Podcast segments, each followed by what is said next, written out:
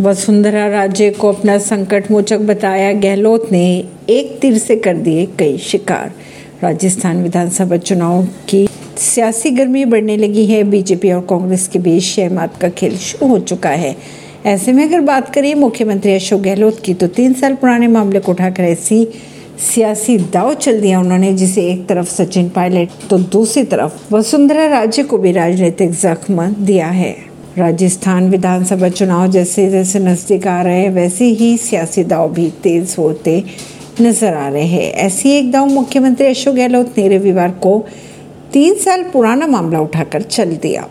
गहलोत ने धौलपुरा में कहा कि 2020 में सचिन पायलट के विद्रोह के समय उनकी सरकार को वसुंधरा राजे कैलाश मेघवाल और शोभा रानी कुशवाहा ने ही बचाया था। अब सवाल ये उठता है कि क्या गहलोत सचिन पायलट को घेरने के चक्कर में है, या वसुंधरा राजे और बीजेपी नेताओं को संकट मोचक बताकर एक तीर से कई निशान दाग रहे हैं? ऐसी ही खबरों को जानने के लिए जुड़े रहिए जनता से रिश्ता पॉडकास्ट से। परमेश दिल्ली से